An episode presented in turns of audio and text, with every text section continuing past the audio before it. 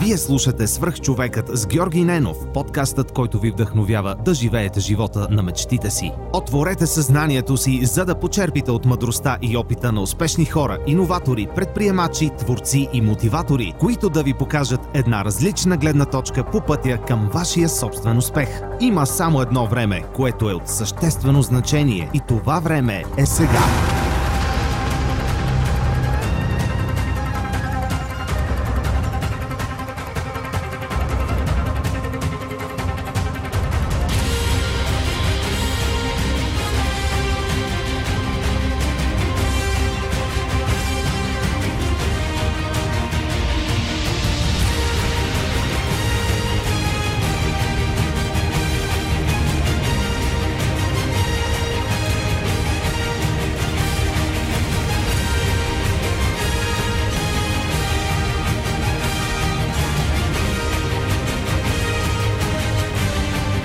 Здравейте, вие слушате Свръхчовекът. Днес мой гост е Христо Тенчев, основател на XS Software, съосновател на Software University. Ице, здравей! Здрасти. Благодаря ти, че ме прие в твоя офис и а, искаш да се присъединиш към а, моята нарастваща групичка от свръхчовеци. Ти си човек, който познавам от много отдавна. А, заедно сме ходили на, на курсове по английски, и в последствие на мен беше много интересно да следя това как ти развиваш XS Software, как започваш с uh, Bullfleet и към момента нали, си собственик на XS Software, което ако не се лъже е най-голямата, една от най-големите фирми за онлайн игри Едно в България. да кажем. Да. Супер. И също така, като се основа заедно с Nakov Software University, а, първоначално ми беше много интересно, а в последствие дори аз самия станах студент на университета. Така че моля те, разкажи малко повече за, за твоя път до тук, за нещата, които си създал, разкажи малко повече за себе си, за да могат слушателите да, да разберат а, кой е Христо Тенчев. Добре. А... Ами ще започна от началото, ако искаш да, с да, моля. си, да имаш общото от нея, един от играчите. А, Ами, на мен интересът ми в, в училище още беше из, из, изцяло в, в IT, в, в игрите, айдете, нали, все пак играх игри много. И в един момент започнах да се интересувам и как тези игри могат да се правят. Много от игрите, които играх, исках по някакъв начин да ги направя по- по-добри. А, и Bullfleet се роди в, в 12 клас, когато играех една немска игра, която пишех им постоянно как могат да се направят нещата по-добри, защото още тогава не знаех все пак, че те хубаво нещата могат да се направят добри, но изискват време и кодене. И а, в един момент а, просто започнах се питам, добре, аз не мога ли да направя нещо подобно. Това беше още, да кажем, зората на тези free-to-play игрите, които в началото бяха в браузър. И Bullfleet беше такава игра, преди 12, вече повече от 12 години а, нещо, което приличаше горе-долу на игра, защото аз можех да програмирам, но не можех да рисувам. И това беше нали, по-скоро стратегията въплатена в един вебсайт, който беше динамичен. И доста бъгъв, защото си учих тогава още първа на коденето на security и тем подобни неща. И хубавото е, че играта се оказа наистина интересна, дръпна доста хора покрай себе си, съвсем органично. Тя беше и безплатна в началото, не, нямаше за цел да става бизнес. В един момент просто станаха много играчите, трябваше да си купа сървър и оттам дойде нуждата да а, да вкарам някакъв монетизационен модел, нали, в който да ми изкара парите за сървъра. Тогава бачках дистанционно сапорт към една хостинг компания. И, и това стана. А, по този начин успях да си увелича и екипа, защото много хора, които играеха играта, последствия те помагаха чисто доброволчески в началото, като ми изпращаха дизайн, примерно така играта стана по-красива с един мой колега, който вече дълги години работихме заедно. Не продължаваме да работим, въпреки че сме в различни компании сега. А, с трима от ръководните кадри и ден днешен в Access Software, а, те също бяха, всъщност дойдоха покрай играта. Един ми е съученик от 8 клас нататък. И точно нещата станаха по някакъв много такъв а, естествен начин, който беше хубавото. А, като започнахме с Bullfleet, нали, вече се събрахме една компания от а, по-можещи хора. Тогава разбрах, че реално аз мога да програмирам, разбирам принципа, обаче имам много по-добри хора от мен в това отношение и ми освободи време така, че да мога да развия нещо от реално от буфли и да стане нещо по-голямо. И помня тогава си взехме първи офис, едно малко апартаментче и когато бяхме в него, създавахме втората ни игра, Хановете, която и до ден днешен се играе в, в сумати страни. И нещата започнаха бавничко да стават по-професионални, с по-красива графика, с по-добра услуга. Още имаме неща, които да, да, да, да оправяме. Значи, този път от тия 12 години в... А, а, мога да ти кажа, че сигурно, ако има някаква грешка, където можете да направим, сигурно сме правили. Или аз персонално, или колегите ми. И, и, и това е много ценно нещо, което аз продължавам да си го провокирам, че много по-добре е да сбъркаш нещо и после да, се, да, да, да научиш причината за него, нали, да някаква полука да, да направиш. Тъпо е, ако сбъркаш втори път едно и също, защото явно не си се научил. Но, но за мен друг начин няма. Реално много от нещата въобще не, са, не ни учават в училище, нито на уроците по английски, дето ходихме с тебе. просто трябва да си ги научиш, като си действаш. Действаш постоянно, мислиш си едно нещо, тестваш го, сбъркваш го, виждаш, че не е баш така, как ти си го мислил и вече знаеш вече как е. И а, особено в такив, такъв тип а, организации, които се развиват как подобно на Access Software на софтуни и колегите ми даже ги провокирам повече, да не се преценяват ако объркат. По-лошо е даже ако седат на едно място и седат на сигурното, отколкото ако да тръгнеш да развиваш нещо. Понякога стават нещата от първия път. И ако объркаш, виждаш каква е причината, ставаш и почваш пак да скачаш. А, с игрите така, така тръгна пътя. Всъщност вече от един офис, после имаше един период, в който сменихме доста офиси, защото за една година от 20 човека скачихме до 80 или 100, даже като цяло екип и почнахме да правим повече игри. След хановете направихме женска игра, Lady Popular, която и до ден днешен работи и е една от игрите, в които имаме най-много играчи. Около 1 милион потребители всеки месец имаме активни. А, направихме така редица игри, които също така и не се получиха. Тук малко, малко се връщаме на елемента с грешките. Реално Access Software е правил повече на успешни игри, отколкото успешни игри. И е, наистина в началото аз го приемах така малко и, и все още си го приемам малко по-тегаво, защото ти вкарваш едно много голямо усилие и, и нали, на повече хора, пари, време, една игра. Най-бързите игри, които сме правили, са били от порядъка на един-два месеца, но има игра, която 4 години е правила. И е много трудно да се откажеш от такава игра, като видиш, че играта, която ти си мислил, че е най-яката, всичките ти приятели казват, че е най-яката, обаче всъщност пазара не я харесва. Защото в днешно време, за разлика от 12 години назад, имам изобилие от игри и ако преди ние играчите си търсихме игрите, сега игрите си търсят играчите, което естествено би трябвало да означава, че игрите трябва да станат по-добри и виждаме супер яки заглавия. Но и за хората, които правят игри, става доста по-трудно. Буквално стават възможно най-добрите и понякога от България ни е трудно да, да наложим игра в, в чужбина специално. В България вече пазара си го знаеме и хората си мислят, че не познават нашите игри. Та, така, с, аз дълго време смятах, че всъщност а, игрите са основното нещо, което искам да правя и да се занимавам. А, впоследствие разбрах, нали, че всъщност благодарение на много качествени хора в компанията на мен ми се освободи време, така че да мога да правя и някои други инициативи, които исках да създавам и да се... и, и, и неща, които да правя с други качествени хора в България. По този начин с Светли Онаков стартирахме софтуерния университет. Тук беше нали, все пак трябва да са неща, от които разбираш. Това е пак IT, пак обучение.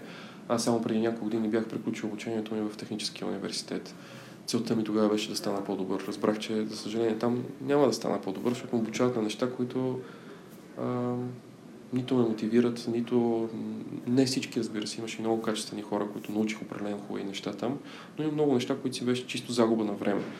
И в един момент се оказва, че ти, на теб ти се дава обещанието, че ще станеш по-добър, това не става така. Не ставаш по-добър, освен ако сам не си вложи времето в интернет и не започнеш да се обучаваш. Тогава ще станеш наистина по-добър даже от тези години и присъствия, които се изискват в университета. Не можеш да обучаваш в IT и да искаш такива неща. Смисъл, искай резултати, не искай да му виждаш очите на човек. И второто нещо е, все пак аз ходих там и за да с други хора с такъв тип интерес, които после да се присъединят към компанията. А, и проблема беше, че всъщност аз хубаво запознах си, имам много такива хора, като нас, които се интересуват с такъв тип технологии, ама и те нищо не знаят. Мисля, те учат в тази остаряла система и всъщност се, се получава един такъв вакуум, заради който според мен толкова години вече се говори не за търсене на програмисти в България. Еми, те просто не се създаваха адекватно тези хора. Създаваха се самостоятелно. И това нещо показва, че има ниша. Когато едно нещо не работи както трябва, особено ако е държавно, означава, че някой друг може да го направи да работи както трябва и да реши проблема. И а, така със Светло, то да стана доста ударно тогава, като запознахме с него, защото аз никога не съм мислил с него да работя. Той беше част от академията на Телерик и не знаех нали, там, че се разпадат нещата покрай, предполагам, покрай продажбата на компанията. Буквално за няколко срещи бяхме измислили всичко и стартирахме супер ударно софтуни. Като подобно на Excel софтуер ни се видоизменя непрекъснато. Грешки и там се правят, на базата на грешките слушаме и поправяме непрекъснато нещо, което трябва да, да става по-добро. И, и, и много се надявам, че точно софтуер ще затвори софтуер както и други академии, други хора, които го правят това нещо, ще затворят този а, а, вакуум на, на, на такъв тип специалисти. Защото според мен това са си хората, които в бъдещето ще допринасят много. Както виждаш, почти всичко вече се автоматизира, говорят се за роботи, за някакви Universal Basic Income, да получаваш пари без нищо да правиш, защото роботи ще ни вземат работата. Хубаво да има тия роботи, някой трябва да ги мисли как да се създават, как да се програмират и тогава ще имаш много по-голяма добавена стоеност. И аз се надявам, че дори самото IT ще промени много неща, които са в България. Тоест IT-то може да промени останалите индустрии. Защото много вече от индустриите те започват да изостават, ако не вкарват някои принципи на IT-то. И а, с принципите на IT-то идват и много други хубави неща. Това е нещо, което ти можеш непрекъснато да се развиваш в него. Зависи от теб общо, след колко искаш да се развиваш. Може да работиш от разстояние, може да работиш в цял свят. Знанията и уменията, които придобиваш, те се ценят навсякъде. Не е като да имаш една определена диплома, само в България ще използваш. И... Супер звучи. Да. да. Много интересно. От Буфли до софтуерния университет. Добре, понеже се заговорихме за разказа за технически университет и за това как си видял тази нужда, аз много голяма част от моите епизоди задавам този въпрос за необходимостта от официалното образование. А, в епизода с Наков си говорихме за, за това, че софто ни изменя своята, своя учебен план непрекъснато спрямо необходимостите на индустрията. А пък официалното образование малко или много върви по прекалено остаряли методи, дори теории, които са неприложими. Mm-hmm. Ам, също така, пред някои от предишните епизоди си говорихме за самообучението и като, как да кажа, като възможност дори без диплома да получи квалификация в специалност, която теб те интересува. Да. И ми е интересно, мислиш ли, че може да се да човек да се самообучи в нещо, без изобщо да има диплома и да е конкурентен на пазар, примерно в IT услугите? В IT услугите, безспорно. Тук отговора по-скоро е, може би, зависи от коя област, защото не знам как един човек може да се самообучи, примерно в медицина и после някой да му даде да оперира. Да, като изключи медицината и, да. и правото, да кажем другите специалности. Зависи си от специалностите. Нали? Аз разбирам главно от IT и за IT мога да говоря. Тук никой не гледа диплома. Аз началото никой не съм и гледал диплома. В момента, в който разбрах на нали, моята диплома какво означава от някой университет, хубаво, минал съм няколко математики, това определено е плюс, особено ако правиш игри, вкарваш някакви такива по-сложни математически формули.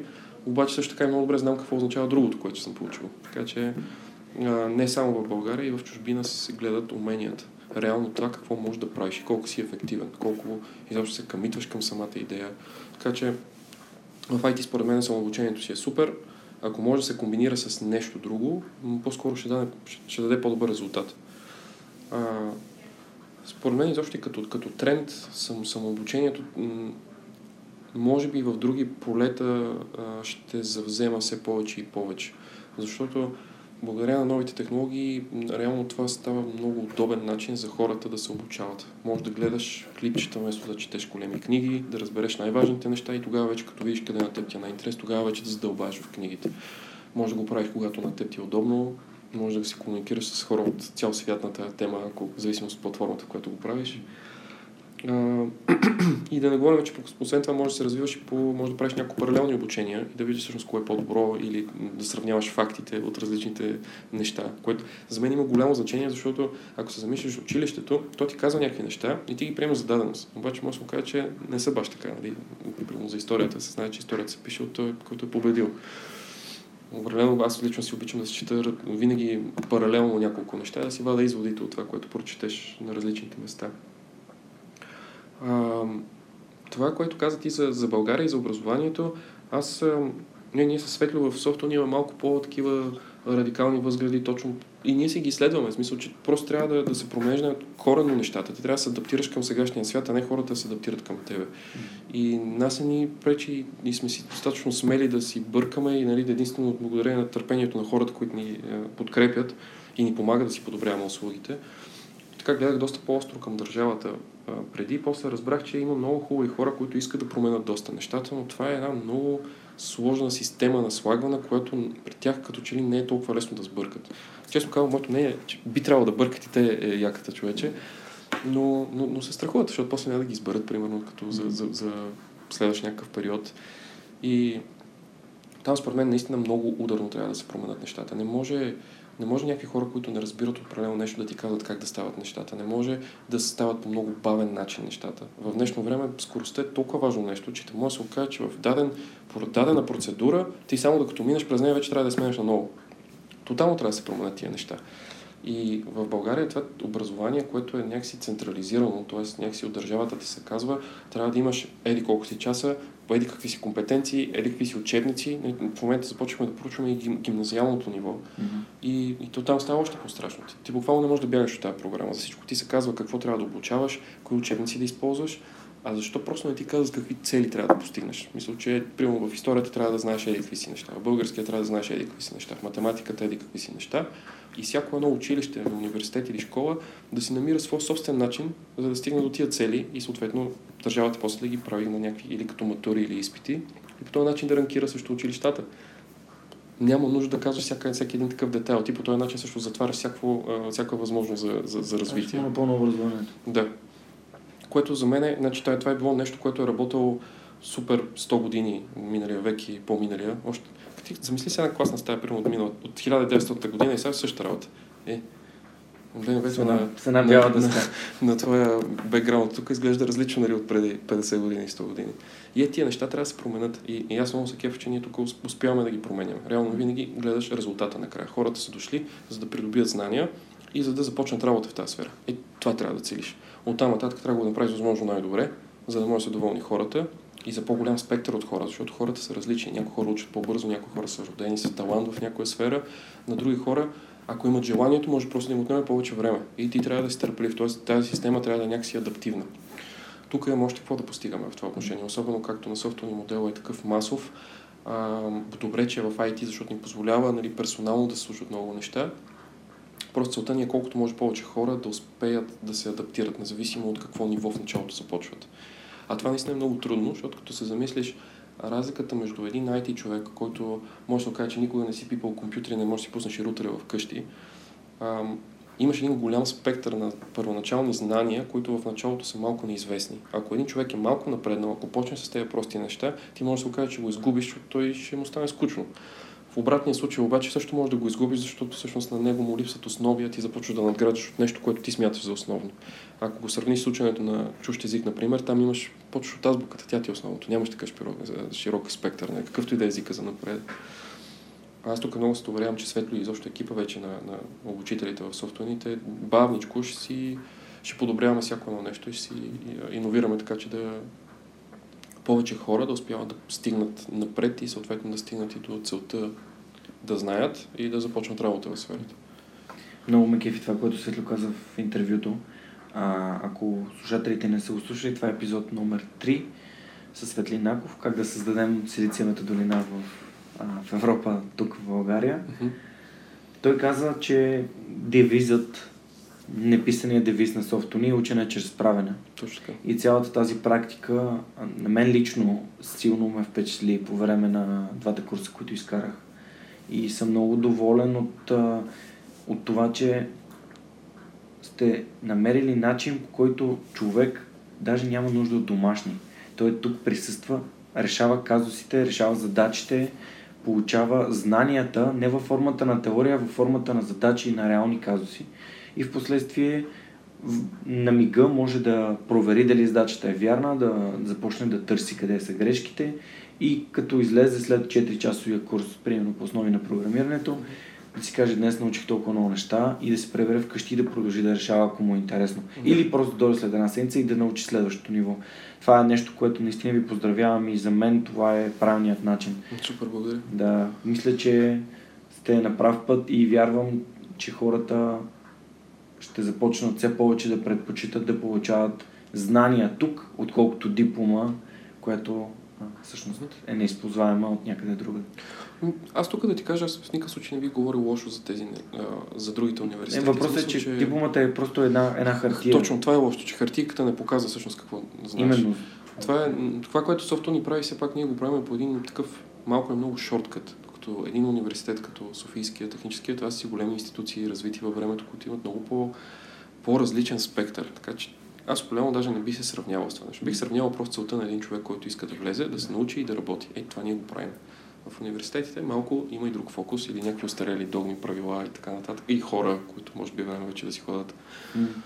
И заради това не се случват всички неща. Добре, ако съпоставим ам, двете образователни институции, софтуерния университет и, да кажем, техническия университет. И времето, което е прекарано в средно един човек да се научи да програмира и резултатите, които е постигнал, мисля, че съвсем рано или късно ще стане ясно, че този шорткът всъщност дава дава възможност на хората да трупат много повече, защото вие им намирате и работа след като са завършили своите курсове, mm-hmm. което е нещо, което Технически университет и Софийски университет, а, тъй като не са толкова свързани с бизнеса, колкото сте вие. А, не и те работят много в тази да. сфера, но просто нещата им се случват по-бавно.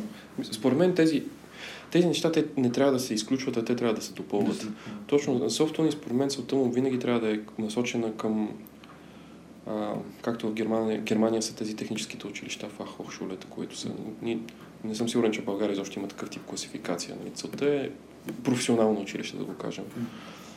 А, докато когато тези неща се допълват, реално ти можеш да започнеш, независимо дали първо в университета или в софтуни. Софтуни, според мен по-добре е в софтуни, защото тогава ще направиш по-бързо знанията, директно работата, която да ти даде някакво финансово спокойствие и ти можеш да продължиш академичната си кариера после в университета. Тоест, в никакъв случай не се изключват двете неща. А, тук вече по-скоро трябва да е пълна свобода на, на това какво един човек, според мен, иска за себе си и съответно иска да преследва.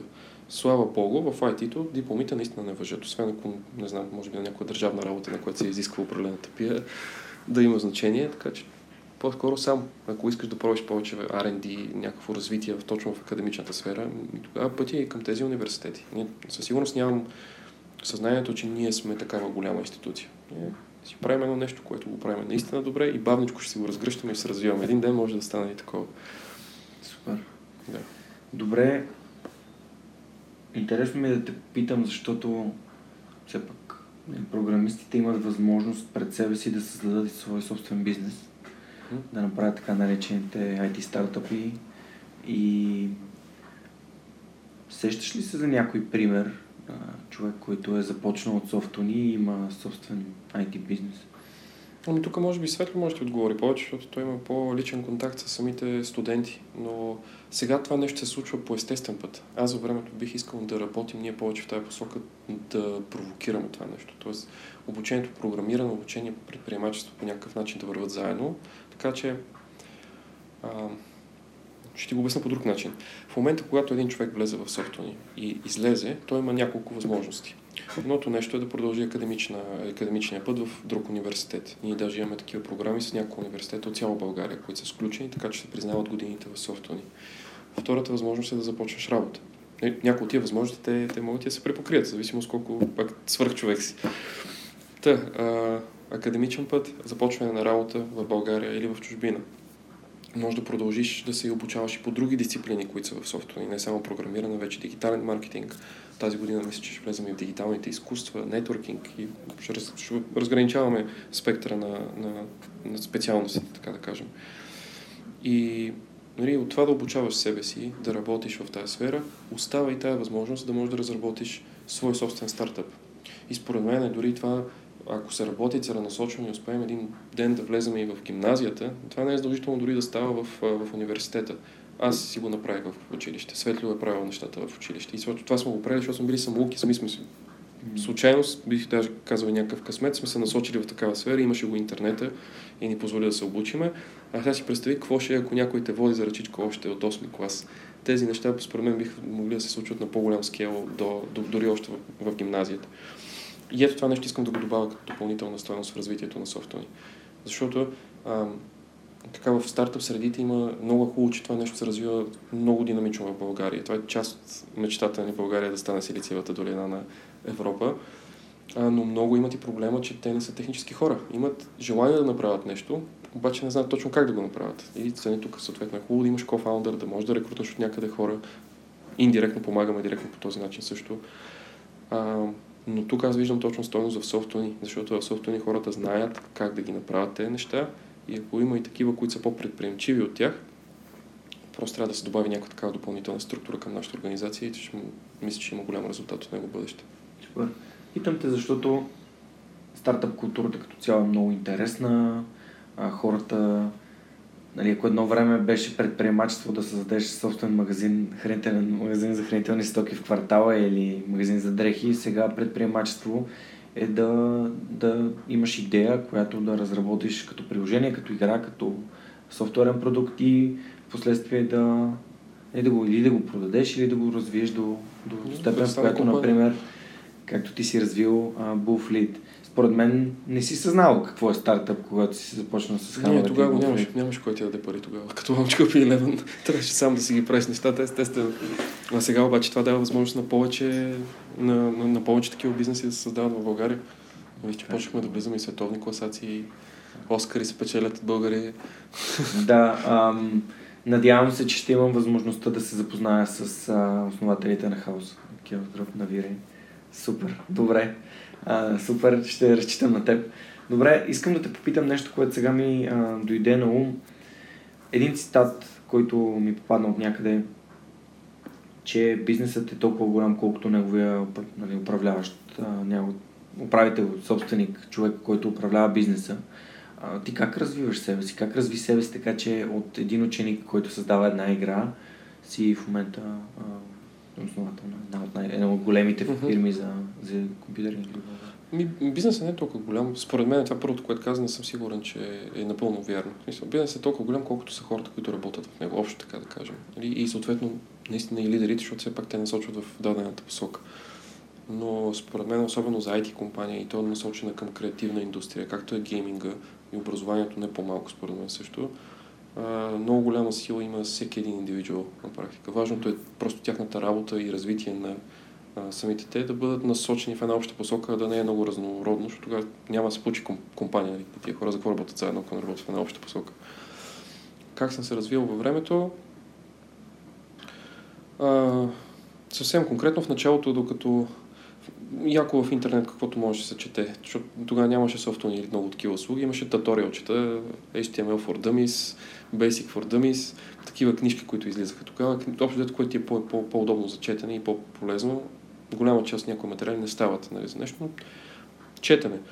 А, слушане на книги също е готино. Audible използвам, за да слушам от време на време книжки. Те са, те са повече за като че ли личностно развитие, да слушам различни успешни хора, как са правили някои неща.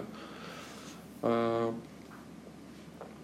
трябва да призная, че книги последно време ми остава все по-малко време да чета и те по-скоро не са на някаква такава тематика. По-скоро за ентертеймент самите.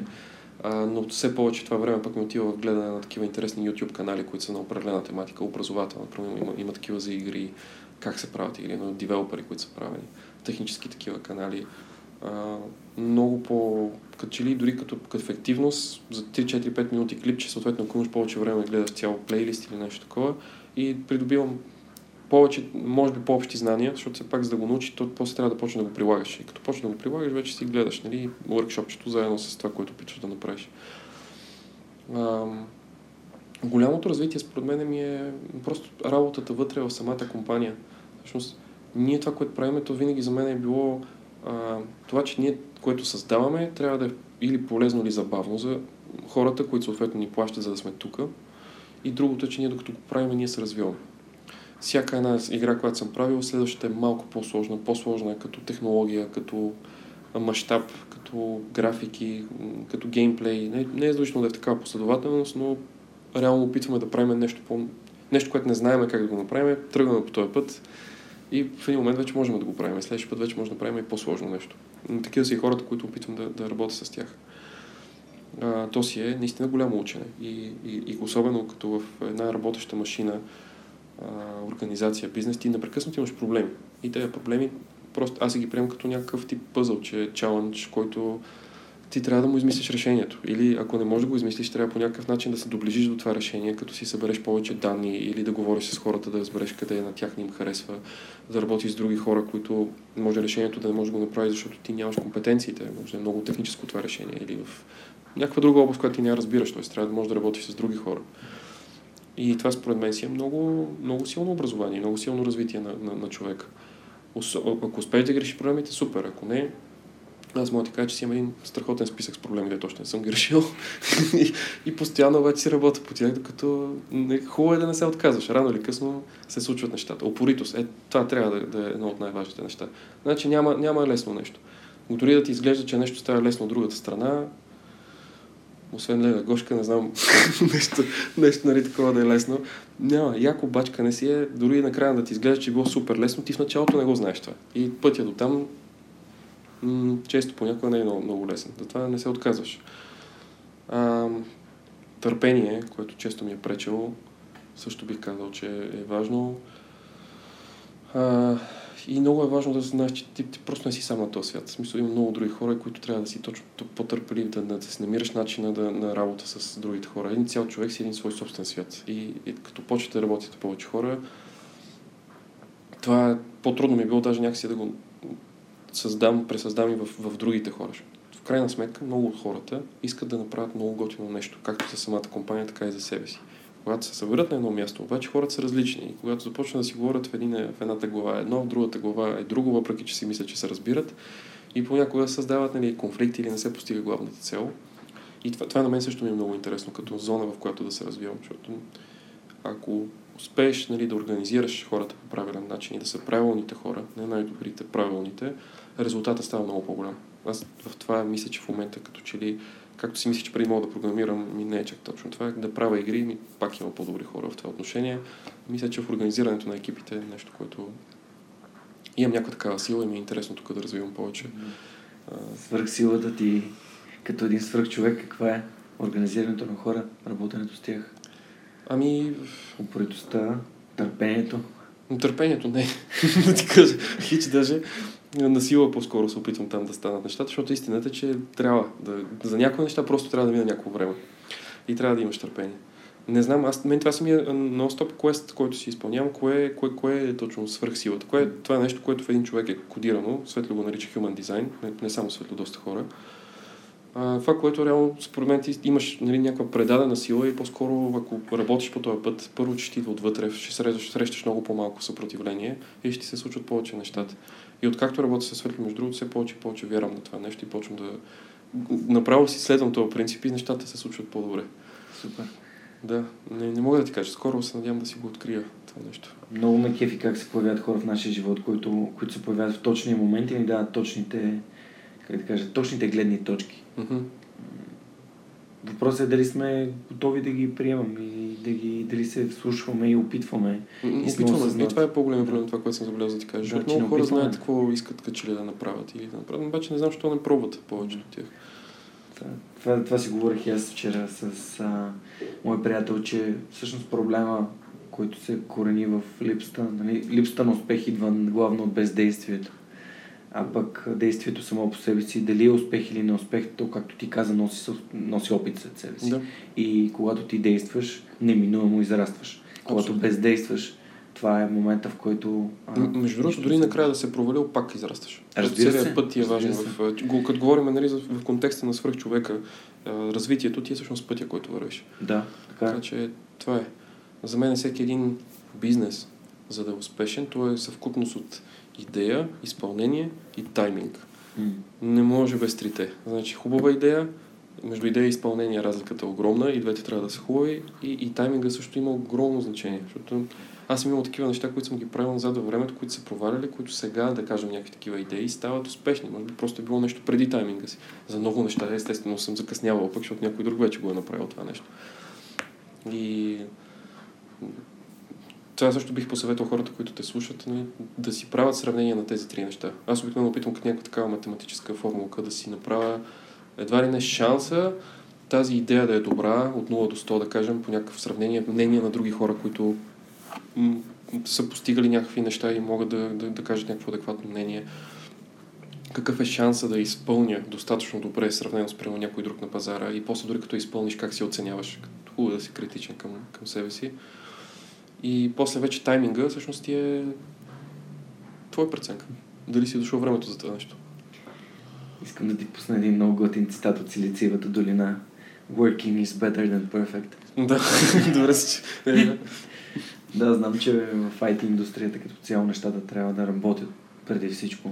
Мгм. После, после могат да се оправят, но стига да работят. О, да, това е безспорно това отношение. По-добре е да пуснеш нещо, дето не е перфектно изчупено по-раничко, защото тогава ще видиш нали, къде, какво всъщност трябва да оправиш. И, и освен това, нали, зависи пак от услугата, ама много пъти, когато пуснеш нещо и вече имаш някои хора, които не трябва да си много комерциален към тях, защото услугата ти не е готова. Но те могат да ти помогнат да я направиш по-добре. Цялото това нещо. И според мен така се случват нещата. Не можеш ти винаги да знаеш цялата перспектива, защото накрая не го правиш само за себе си, ти го правиш за останалите всъщност. Съгласен съм. Добре, искам да те върна малко назад, като си говорихме за книги. Ти каза, спомена, че си чел книги за личностно развитие. Би ли препоръчал книги на нашите слушатели, които са ти направили най-силно впечатление? Една-две. Мгм. Нещо, което сещаш. Ами, Мен, в, мен, в моята глава, докато ти разкажеш историята ми, отекваше със сигурност, че ще споменеш нещо на а, като How to Win Friends and Influence People. тя ми е любимата книга. Дейл Карнеги. Абсолютно. Пет пъти съм си прочитал. Бях сигурен в момента, просто как говореше за хората и бях абсолютно убеден, че ще Да, споменеш. Добре, записвам. Номер едно ми е тя. Тя книга на, не знам, сигурно вече 100 години. Жестока е. Тя ми е, даже буквално, още преди два месеца пак си я препрочетах, защото то, то ти доставя удоволствие да четеш такова нещо и да гледаш примерите на, на, на определени хора, как, как ги е интегрирал човека от толкова време. А, преди на Доналд Тръмп ми харесваха книгите, сега някакси малко ги понамразих. Не трябва явно да си вадиш контекста, някои неща Да. са много полезни. А, какво друго? Абе, точно тази книга ще ти кажа. А другото е на, на Робърт Киосаки, всички книги. Супер. Особено тази, нали, богат татко, беден татко. Жестока. Аз се подаряваме на приятели, които си потворят очите малко. А, тия двете, ако ги сложиш като топ, нали, не е важно да са много. Ти оттам нататък вече можеш да си а, разгръщаш нали, спектъра, но на Дейл Карнеги и на Робърт Киосаки the best. Супер, супер, благодаря ти за, за тези за споменатите неща. Ти каза, че гледаш много неща в YouTube. Аз до сега не съм, не съм пускал някакви специални канали. Има ли нещо, което би могъл да препоръчаш? О, много. Значи, Някои така, които ти се откоряват. А, на, от, от, той е един от партньорите на Робърт Киосаки, Майк Малони се казва. Човека има няколко канали и те са свързани с... Той в принцип е дилър на злато и сребро, нали? затова има много в тази посока неща, които говоря, но той обяснява и за цялата история на парите, за това как трябва да се развиваш, как бизнес се развива, нали? в малко по-голямата, големия, големия спектър. Него много обичам да го гледам. Такива конспиративни каналчета обичам също да гледам, но някой конкретен сега по-скоро има много такива научни канали, които си, си гледам. Значи, има една серия от три канала, V-SOS се казва. V и SOS като SOS, 1, 2 и 3. А, те, има разлика между трите канала. Третия е малко по-насочен към гейминг, втория е към такива нови технологии и нови неща, а първият е малко по-хардкор технологичен канал. Мгм. Veritasium също е много силен канал на един австралиец, който пак такъв по-сайенс насочен. SciShow е готин. Има една серия от такива канали, които са whiteboard видеа. Те, аз ги намирам за особено така лесно смилаеми. Най-добрите за мен са SAP Science, като ASAP Science Мгм. и а, Minute Physics също е много добър. А, има един забавен канадец, Матио Санторо се казва. Той е на, на много разнообразни теми прави клипчета, пак са такива различни, обща култура, някои са насочени към сайенс, други към пълни простоти. Окей. Да. А, А, просто е така да, да, да разнообразим малко. Ще, ще изпратя. Смисъл, това е определено вече телевизия тотално аут, обаче тия канали са жестоки. Да, супер. Да, също имам телевизор, но не гледам телевизия. За мен времето, което мога да прекарам пред телевизора е загубено и така или иначе си го губя във Фейсбук. Предпочитам да е само във Фейсбук.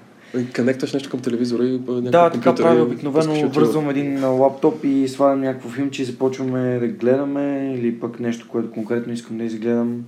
Бачовете си гледам навън, ако ми се догледа. Най-добре. да.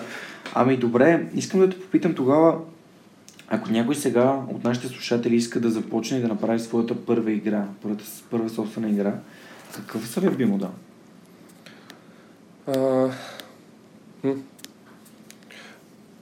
Ами, значи, едното нещо, което трябва да знае със сигурност, че в момента правенето на самата игра по никакъв начин не е равносилно на това, че тя после ще стане успешна. Защото аз, аз виждам наистина много хубави игри, как просто си умират, защото има един голям проблем с самия маркетинг. Това да достигнеш, да направиш играта вече не е достатъчно. Трябва да намериш някакъв начин да я покажеш на хората. И е много тегаво това нещо, заради голямата конкуренция.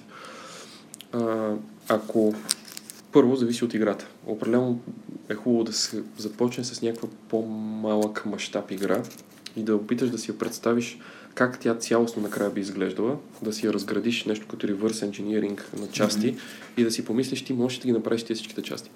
Аз, нали, съдейки сега от опита, аз си мислих, че Bullfleet не беше малка игра.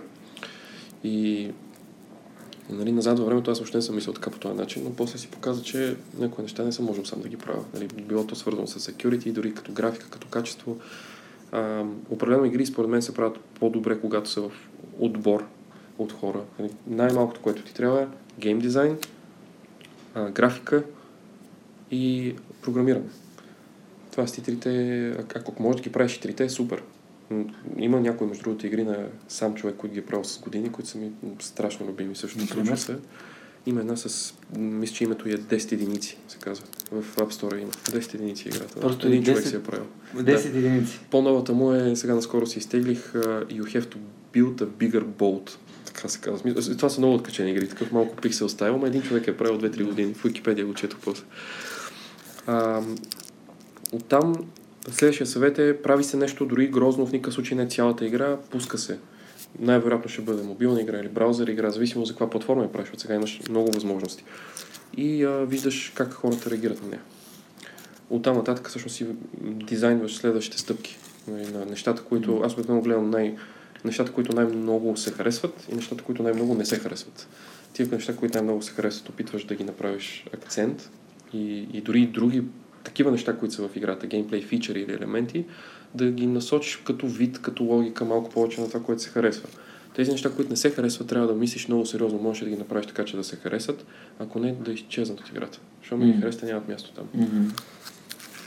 Между другото, това, което ти казва, а, за, на, мен, на мен ми оттеква непрекъснато, че чета, все едно чета uh, Think and Grow Rich, нали, мисли и забогатявай за груп, на груповия гений, създаването нали, на такава група от хора, всеки от които е по-добър от другите в определена сфера и така създават по-лесно нещата.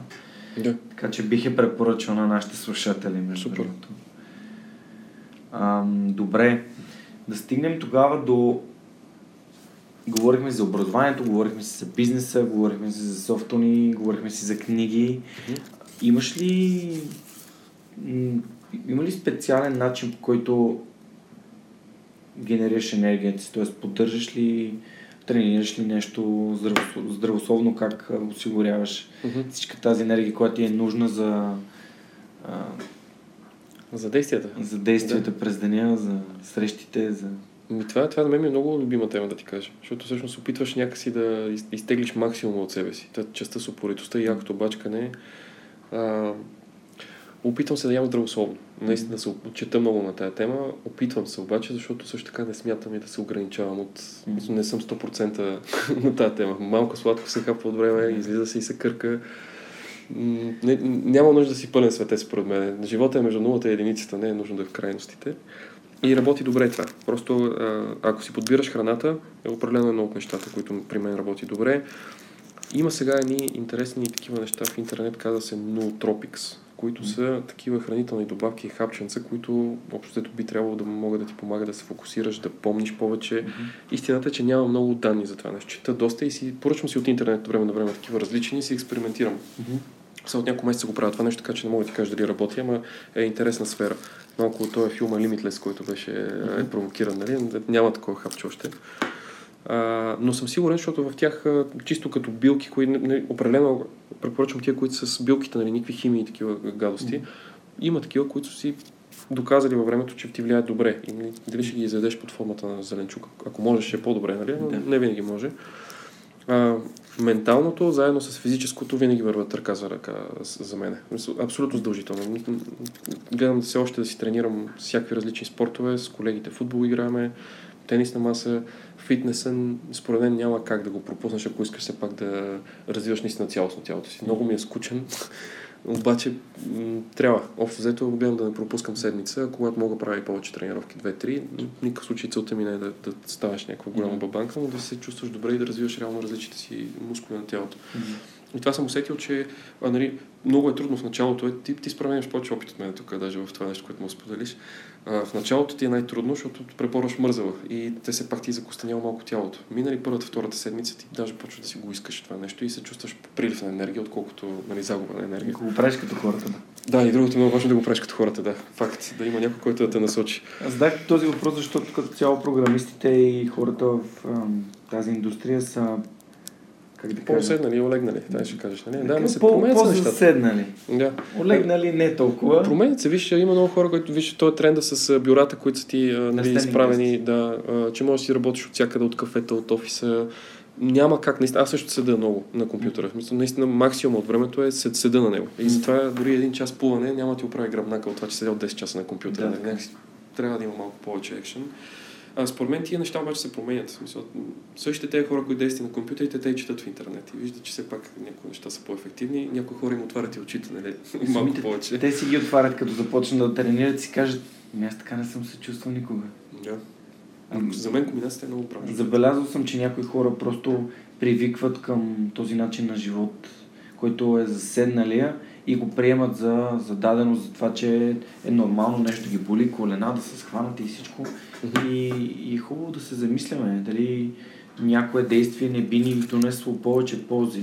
Да. И просто да както ти каза, да експериментираме. Това Аз е съм, начин. сигурен съм. И това, виждал съм и твои коментари, и на, на Лазар, нали, коментари в това отношение. Аз много вярвам в това.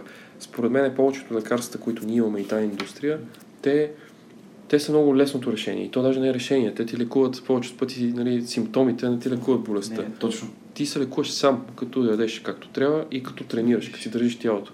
Самия факт, че когато тренираш някакъв мускул, той става по-силен, еми съкъла е по същия начин, според мен.